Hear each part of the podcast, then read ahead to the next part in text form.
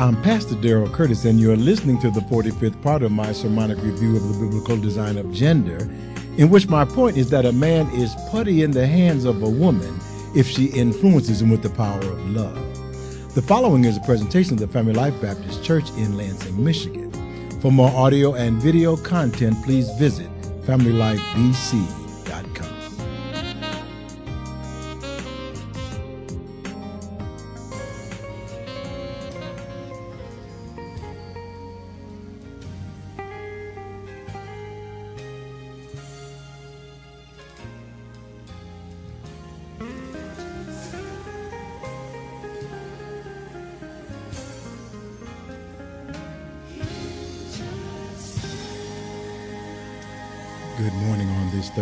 of October.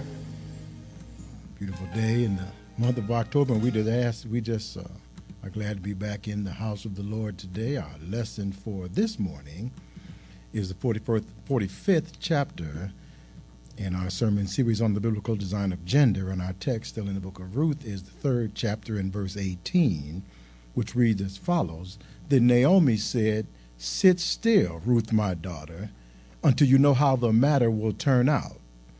For the man will not rest until he has concluded the matter this day. God bless the reading of his word and let us bow our heads in a word of prayer.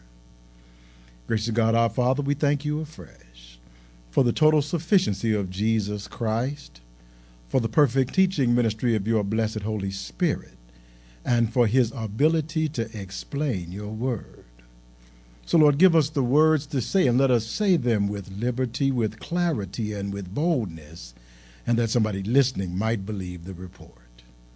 Thanking you in advance for all that you are going to do in the strong and perfect name of Jesus Christ our Lord, we pray. Amen. Thank you very much for coming to hear our message for today. And before we begin this, our next lesson, let us reiterate our reason for attending church we attend church to obtain the mind of Christ, meaning to have the Bible illuminated in our minds so that we can clearly understand the principles that Jesus taught and base our daily personal decisions on those principles. We come to church because we want to be obedient to the Bible, which is the doctrine of Jesus Christ in an informed, insightful, and intelligent manner. Now, takeaway point in this series on the biblical design of gender is that God has designed man as the cooperative coalition of husband and wife so that man can successfully achieve the objective that God has given us to exercise dominion over the earth, developing wisdom and knowledge in preparation for further responsibility in our eternal life. Now, here's a short background of the book of Ruth. Elimelech, a Jewish farmer living in Bethlehem, moved his wife Naomi and their two sons to the land of Moab during a famine. While the family was in Moab, the sons grew to maturity, and then Elimelech died. His sons then married Moabite women. Ten years later, both sons died, and their mother Naomi was left without a husband or sons, but with her two daughters in law. At this point, Naomi had nothing to hold her in Moab and decided to return home to her family in Bethlehem. She told her two daughters in law that they would have better chances finding a husband among their relatives in Moab. And one of the young women agreed with her and stayed in Moab. The other daughter in law, Ruth, had been influenced to develop faith in God and decided to accompany her mother in law to Israel to continue to grow in grace and the knowledge of God. So Naomi returned to Bethlehem penniless and depressed. Ruth accompanied Naomi, and the sad story of the return of the two of them was a source of conversation for the women of the town. Now, Ruth decided to take up the trade by which the Lord made provision for widows. Leviticus 23 and 22 and Deuteronomy 24 and 21 tells Israelite farmers, When you reap the harvest of your land, you shall not wholly reap the corners of your field when you reap, nor shall you gather any gleaning from your harvest. you shall leave them for the poor and for the stranger. I am the Lord your God. When you gather the grapes of your vineyard, you shall not glean it afterwards. It shall be for the stranger, the fatherless, and the widow. So Ruth asked Naomi for permission to glean, to follow the harvesters gathering grain in the field, so that she could pick up their leavings. Naomi gave Ruth permission, and then God providentially steered Ruth to the farm of Boaz, who was a relative of Elimelech. Ruth began gleaning in the field in the morning, and then, as lunchtime approached, Boaz came to his field to oversee his operation. Boaz noticed Ruth and asked about her and was informed that Ruth was the widow of Naomi's son. Boaz was related to Elimelech, Naomi's deceased husband, and so Boaz decided to look after Ruth and Naomi by instructing the harvesters to intentionally, intentionally leave grain available for Ruth to pick up rather than making her rummage through the leavings. And because of Boaz's instructions and Ruth's hard work, Ruth was able to bring home about 10 times the normal amount of grain that a gleaner would be able to gather. And when Naomi saw the amount that Ruth brought home, she recognized that Ruth's gleaning was extraordinary. And when Ruth told Naomi that Boaz was her that Boaz was her benefactor, Naomi told Ruth that they were related and concurred with Boaz's instructions to Ruth to stay in Boaz's field so that Ruth could gather as much as possible. Now, at the conclusion of the harvest, Naomi considered that Ruth would be more secure if she applied for a Levirate marriage with Boaz. As Deuteronomy 25, 5 and 6 instructs us, if brothers dwell together and one of them dies and has no son, then the widow of the dead man shall not be married to a stranger outside of the husband's family. Her husband's brother shall go into her take her as his wife and perform the duty of a husband's brother to her. And it shall be that the firstborn son which she bears will succeed to the name of his dead brother, that his name may not be blotted out of Israel. So, at the instruction of Naomi, Ruth asked Boaz for a Levirate marriage. Now, Boaz had made his positive feelings for Ruth known by the way he looked after Ruth in the field. Boaz was impressed with Ruth because she showed herself to be hardworking, as she both gathered and threshed the grain that Boaz made available to her by herself, without the benefit of the servants and the animals that Boaz used to separate the grain from the stalks. Ruth spent her time between working in the field and taking care of her mother in law which was fitting for a younger widow living and taking care of an older widow, and which showed her faithful nature. Ruth did not make herself available for any type of non scriptural or immoral relationship with the men of the town, which showed her virtuous nature. And Boaz found Ruth attractive from the first time he saw her. But Boaz understood that his attraction to Ruth was not the determinative factor in their relationship. Emotional attraction is not intended to be the determinative factor in male and female relationships because our emotions can be triggered by external factors that do not take objective factors into account. Now, objective truth is found in the divinely inspired written word of God and is called objective truth because it is always true. We count on that which God tells us in His Word to always be accurate. We can count on the fact that the way that God tells us to act is the best way to live.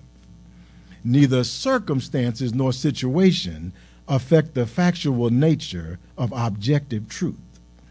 Neither physical nor emotional attraction affect the factual nature of objective truth.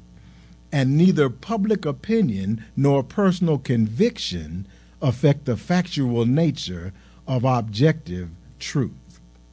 Objective truth is like the law of gravity. Gravity operates everywhere on the earth all the time, regardless of the situation, and cannot be circumvented regardless of how much we may wish that we could get around it. And from the beginning, one of God's functions has been to acquaint us with objective truth. The title of this, this series, The Biblical Design of Gender, makes the point that God has designed the genders to function in a certain way. And the closer our relationships follow the principles by which God designed the genders, the more functional our relationships will be. Our development of our understanding of God's design for the genders and our conforming to God's design in our intergender relationships will lead to the success of those relationships. And the more we deviate from the objective de- design of the genders, the less successful we will be in our intergender relationships. Now, because of sin, it is easy for us to become physically and emotionally attracted to someone that is objectively unsuitable for us. Thus, we have to keep in mind that our feelings are not facts and that everything that is good to us is not necessarily good for us. The fifth chapter of the book of Proverbs warns us of making inappropriate decisions based upon physical and emotional attractions as it says in Proverbs chapter 5, verse 1 through 7, My son, pay attention to my wisdom, lend your ear to my understanding, that you may preserve discretion, and your lips may keep knowledge. For the lips of an immoral woman drip honey, and her mouth is smoother than oil, but in the end she is bitter as wormwood, sharp as a two edged sword. Her feet go down to death, her steps lay hold of hell lest you ponder her path of life. Her ways are unstable, you do not know them. Therefore, hear me now, my children, and do not depart from the words of my mouth. Now, God defines immorality in Hebrews 13 and 4, which says, Marriage is honorable among all, and the bed undefiled, but fornicators and adulterers God will judge. Now, sex within marriage is an honorable activity but sex outside of wedlock in any form with anyone at any age and at any time is sin. Now, fornication is defined as sex between unmarried people, and adultery is defined as sex between a married person and someone other than their spouse. And participation in either of these activities will bring us to the negative judgment of God. And in our last lesson, we read the account of the immoral man Amnon who forced his half sister to half sister to have sex in 2 Samuel 13. And the lection that we have just read in Proverbs 5 makes it clear that just as there are immoral men, there are immoral women as well. Romans 3:23 tells us, "For all have sinned and fall short of the glory of God, and all means all." because the meaning of all is all. All men and all women are sinners. Neither gender has a monopoly on being disobedient to God. Neither gender is necessarily any better or worse than the other, and God does not favor one gender over the other. Romans 2:11 makes it clear, for there is no partiality with God. Now, every hormone in our body may be telling us that the person with whom we want to commit fornication or adultery will provide us with the most pleasurable activity that we will ever have as long as we live. Every nerve ending in our body may respond when we come within proximity of the inappropriate partner. Our impulses may seem right, may feel right, and circumstances may be right for us to indulge ourselves in this inappropriate behavior we may rationalize to ourselves if this was not meant for us to do, the person would not be so desirable and the situation would not be so available. But the fact of the matter is that God in Hebrews 13 and 4 is giving us objective truth which cannot be overridden by our personal desires, our personal desires being subjective conclusions, the opposite of objective fact. Now, that is a key point in our lives, so let me repeat it to you. God in Hebrews 13 and 4 is giving us objective truth which cannot be overridden by our personal desires, which are subjective conclusions, the opposite of objective facts. Our feelings do not override the objective truth of the divinely inspired written word of God. And God tells us how to deal with the immoral woman in Proverbs 5 and 8, which says, Remove your way far from her, and do not go near the door of her house. Now, God does not tell us to overcome temptation or to defeat temptation, but to flee temptation. God tells us to realize that we cannot play with fire and not get burned. God's design is that we not play with the fire in the first place. God says in 1 Corinthians chapter 10 verse 12 and 13, "Therefore let him who thinks he stands take heed lest he fall. No temptation has overtaken you except as is common to man, but God is faithful, who will not allow you to be tempted beyond what you are able, but with the temptation will also make the way of escape that you may be able to bear it. And what is the way of escape?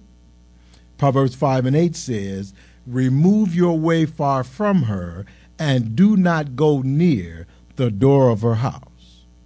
Then God tells us in Proverbs 5 9 through 14 that which that that that which he means uh, when he says in Hebrews 13 and 4 God will judge lest you give your honor to others and your years to the cruel one, lest aliens be filled with your wealth and your labors go to the house of a foreigner.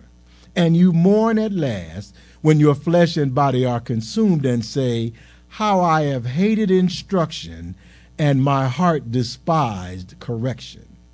I have not obeyed the voice of my teachers, nor inclined my ear to those who instructed me. I was on the verge of total ruin in the midst of the assembly and congregation. And the judgment of God is that our honor, our wealth, our labors, our flesh, and our physical body will all be subject to God's penalty, which is total ruin, because we chose not to live according to the design found in the Word of God. And although it is not God's plan that we commit fornication or adultery, it is also not God's plan that we suffer from a lack of companionship. In the garden in Genesis 2:18 and the Lord God said, "It is not good that man should be alone. I will make him a helper comparable to him." And the wise man that wrote the Proverbs tells us in Proverbs 5:15 through 19, "Drink water from your own cistern and running water from your own well." Should your fountains be dispersed abroad, streams of water in the streets, let them be only your own, not for strangers with you. Let your fountain be blessed and rejoice with the wife of your youth.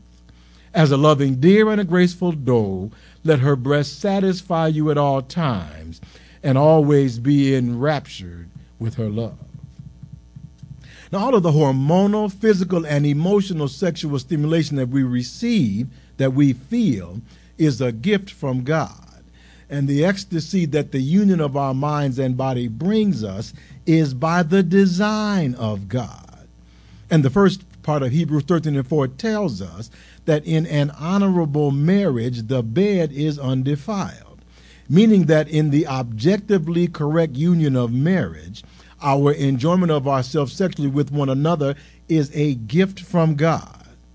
God tells us in Ecclesiastes 9 and 9 live joyfully with the wife whom you love all the days of your vain life which he has given you under the sun, all your days of vanity, for that is your portion in life and the labor which you perform under the sun. Now, because of the application and the availability of Ruth, Boaz has the chance to enjoy a hardworking, faithful, virtuous, attractive wife. Boaz has watched Ruth work, has been impressed by Ruth, and has made sufficient provision for Ruth to indicate his attraction to her. And although Boaz finds Ruth both available and desirable, Boaz does not apply to Ruth, but waits for her to apply to him. Why? Boaz makes his position clear in Ruth chapter 3, verse 12. Now it is true that I am a close relative. However, there is a relative closer than I. Now, this is that which I mean by objective truth. Desirability and availability do not trump objective truth. Boaz found Ruth attractive, but by law, she belonged to someone else. Is that person interested in Ruth? Apparently not based upon the scripture, as they are not mentioned. Do they even know that Ruth is available for marriage? There is no indication that they do because they are not mentioned. The scripture does mention, however, that Boaz knows about the nearer kinsmen, which indicates that Boaz was interested enough in Ruth to find out whether or not he could propose marriage to her. If Boaz had not been interested in Ruth, he would not have made the genealogical search of Elimelech's lineage to determine his position vis a vis Ruth. So Boaz wanted Ruth, Boaz courted Ruth by her generosity, and Boaz investigated Ruth to determine the objective appropriateness of a relationship with her. And Boaz found out that he was not primary. Objectively, Another man was first in line to marry Ruth. So Boaz said nothing. Boaz, although attracted to Ruth and although he saw Ruth every day, did not approach Ruth because objectively another man had the primary right to approach Ruth. And as we, as we have already read, God tells us how to deal with the immoral woman or with women uh, with whom we ought not seek a relationship in Proverbs chapter 5, verse 8 Remove yourself far from her, and do not go near the door of her house. Now, in our last lesson, we reviewed the rape of Tamar by Amnon in 2 Samuel 13, and it is likely that Tamar would not have been raped by Amnon had she not been alone with Amnon in his room. So, if we want to maintain our allegiance to God and live according to his design, we have to stay out of places in which we may be tempted to indulge in appropriate relationships. Now, in the 1980s, there was an epidemic of high profile preachers that were being exposed for their sexual sin. At that time, Billy Graham, the great missionary preacher, was interviewed by a reporter that asked him how he had been in ministry for such a long time without ever being caught in that type of trouble. Billy Graham responded that it was his policy to never be alone with a woman in any type of situation other than his wife. Graham told the story of arriving at the airport in a large city to preach a revival. He had arranged his transportation from the airport with the host pastor, but at the last minute, the pastor had an emergency and was unable to meet Graham. So the pastor sent his wife to pick Graham up. I thanked her for her hospitality, said Graham, but I told her that I would take a taxi cab to my hotel because it was my policy to never be alone with a woman other than my wife under any circumstances. Billy Graham regarded the, considered the Word of God as his primary guide and decided to follow it, regardless of the fact that his application seemed extreme to most people. But Billy Graham was successful in staying out of sexual trouble and keeping his reputation untarnished, even as preachers all around him were falling in disgrace. Now, it might seem like an extreme application of the Bible for young people to decide to never be alone with someone of the opposite sex but the only reason that such precautions seem extreme is that we are deriving our definitions of reasonable and extreme from Satan. You may remember that Satan has been persuading us to disobey God as far back as the garden. In Genesis 2 16 and 17, the Lord God commanded the man, saying, Of every tree of the garden you may freely eat, but of the tree of the knowledge of good and evil you shall not eat, for in the day that you eat of it you shall surely die. But in Genesis 3 4 and 5, the serpent said to the woman, You will not surely die, for God knows that in the day that you eat of it, your eyes will be opened and you will be like God, knowing good and evil. So even as God tells us to flee temptation and remove our way from sexual immorality, that old serpent called the devil and Satan tells us that we ought not flee temptation because we ought to be strong enough to resist sexual temptation, but we ought not listen to Satan, but ought to be strong enough in our faith to take the precaution that the Bible instructs us to take avoiding an inappropriate relationship, as did Boaz. But when Ruth approached Boaz and made her de- desires known, Boaz agreed to determine whether he or the nearer kinsman would take care of Ruth. In Ruth 3:13 Boaz said, "Stay this night and in the morning it shall be that if he will perform the duty of a close relative for you, good, let him do it. But if he does not want to perform the duty for you, then I will perform the duty for you as the Lord lives. Lie down until morning. And as soon as it was light enough for Ruth to travel home the next morning, Boaz gave Ruth a great gift of grain and sent her home. And when Naomi saw the gift, she said in our text, uh, Ruth 3:18, then Naomi said, "Sit still, Ruth my daughter, until you know how the matter will turn out. For the man will not rest this day until he has concluded this concluded the matter this day. Now it is my impression that the reason that Boaz was not the nearest kinsman and that the biblical episode is recorded in this fashion is to point out the fact that men may have both the desire and the responsibility to take care of the needs of women for security. Boaz gave Ruth several great gifts of grain, but Boaz could not rest comfortably until he conferred with the nearer kinsmen to determine which of them would take responsibility for Ruth. On the other hand, Genesis 2:18 tells us and the Lord God said, "It is not good that man should be alone. I will make him a helper comparable to him." And the companion that God created was a woman. God created women to take care of men emotionally, to help men with their aloneness. Men have the power, excuse me, women have the power to transform men in a way that men do not have to transform women. And that is the simple truth.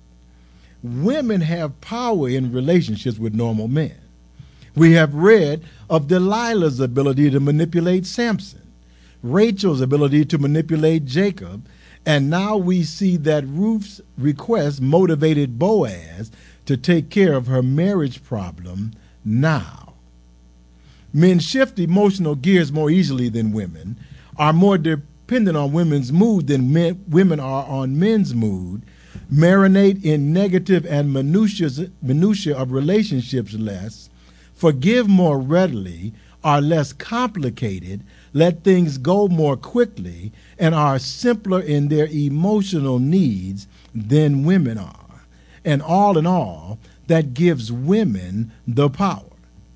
Virtually every wife has the power to almost immediately transform her man, her marriage, and her life. The power of a wife over her husband is awesome. And when a wife uses her power benevolently, sensitively, and intelligently, just about any wife can make any husband the happy, loving kind of man that will give all that he has for her. As an example, suppose a man has a terrible day at work and comes home in a bad mood. But when he comes home, his wife meets him at the door wearing only her birthday suit and apron and a smile. The man's mood will immediately change and he will immediately forget about his terrible day at work.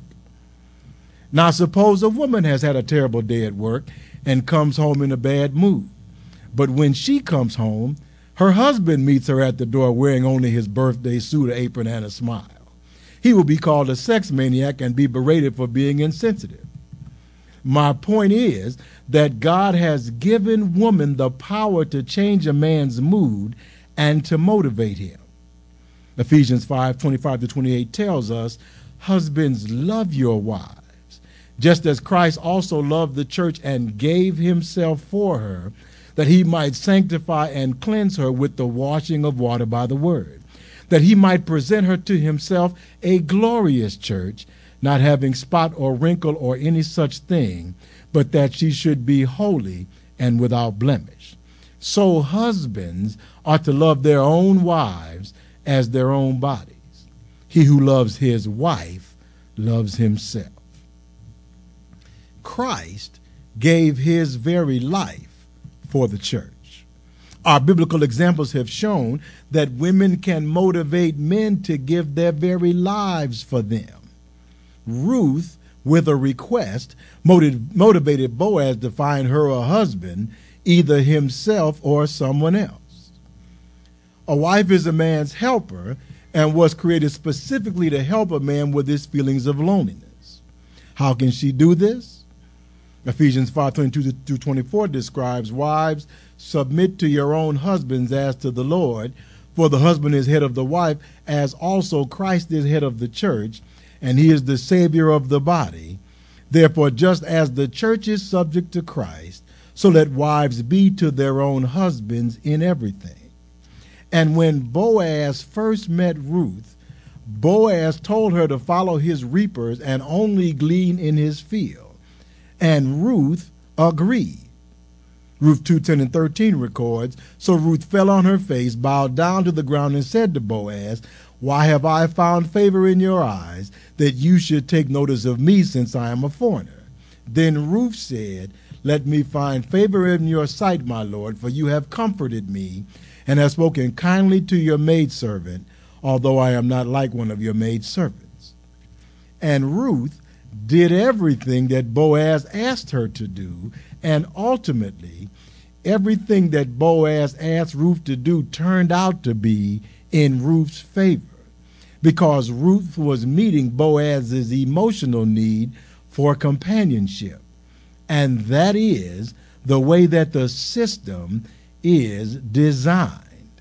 You see, men are born of women and begin their lives seeking the approval of their mothers. From the womb, a woman is the key person in the life of a man. So much so that God has to command men to transfer their allegiance from their mothers to their wives when they reach chronological maturity. And if the wife provides her husband with the same type of love as did his mother, the husband will develop the same type of dependence on the approval of his wife as he had for the approval of his mother. In the Rocky movies, when Rocky won the championship, Rocky yelled for his wife Adrian. In Gladiator, the hero Maximus was focused on getting home to his wife and was then talked into defeating the emperor by the emperor's sister who had a crush on him. In A Few Good Men, Tom Cruise was talked into defending the Marines that were on trial by Demi Moore, who was playing a prosecutor in internal affairs. In Cinderella Man, Jim Braddock won the heavyweight championship, but not until his wife encouraged him to fight. Jim's wife was scared that Jim was going to get killed in the ring, but just before the fight, her priest convinced her that Jim was fighting for a noble cause, and she realized that he couldn't win without her encouragement, so she gave it to him, and he won. And that was a true story. The God given roles of men and women are objectively real and can no more be changed than can gravity.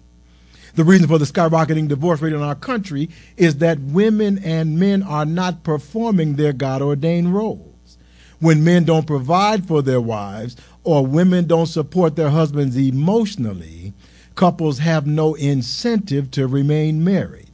And they don't in record numbers. In Ephesians, God gives men the power to command women, while in Genesis, God gives women the ability to influence man. And the influence of a woman has more power over a man than the command of a man has over a woman.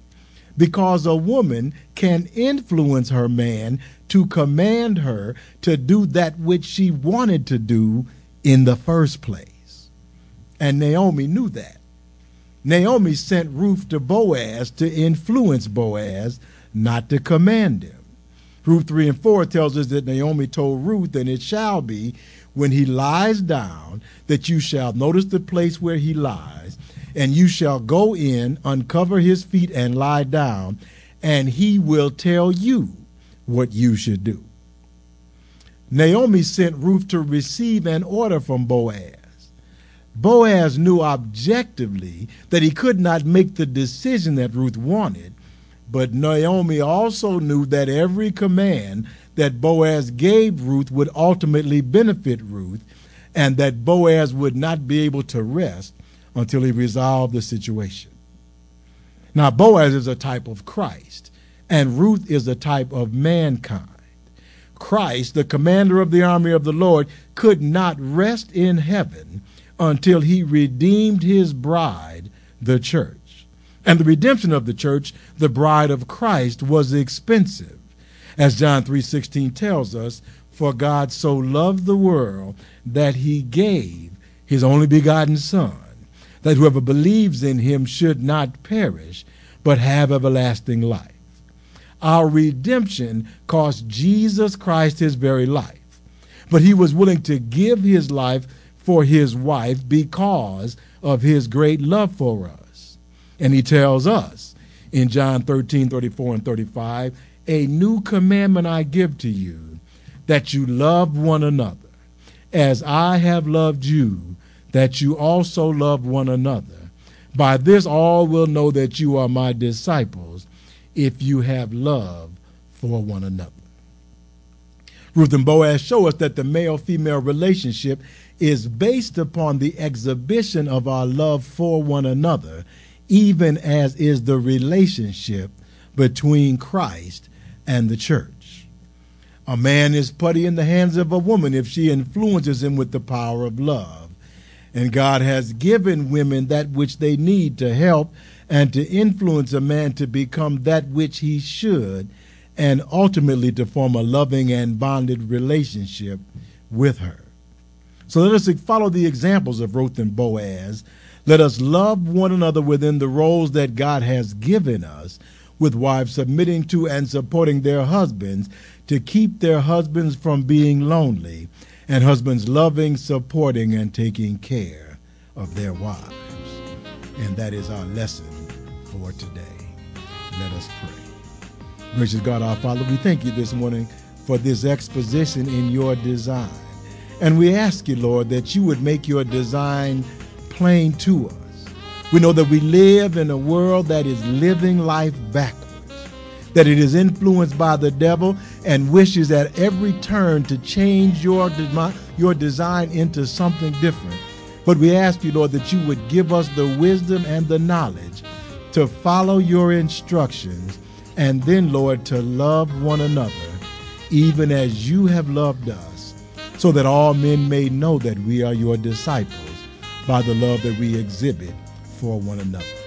And now, Lord, we thank you for all that are in the house today. And we ask you that you give us traveling mercies when we go down from this place and then bring us back once again at the appointed time. And now, Lord, we thank you for all these things. We thank you for your goodness, for your mercy, and for your grace. And most of all, we thank you for your sacrifice on the cross, arising from the dead on that Sunday morning. Thank you, Lord. In the wonderful name of Jesus, we pray. Amen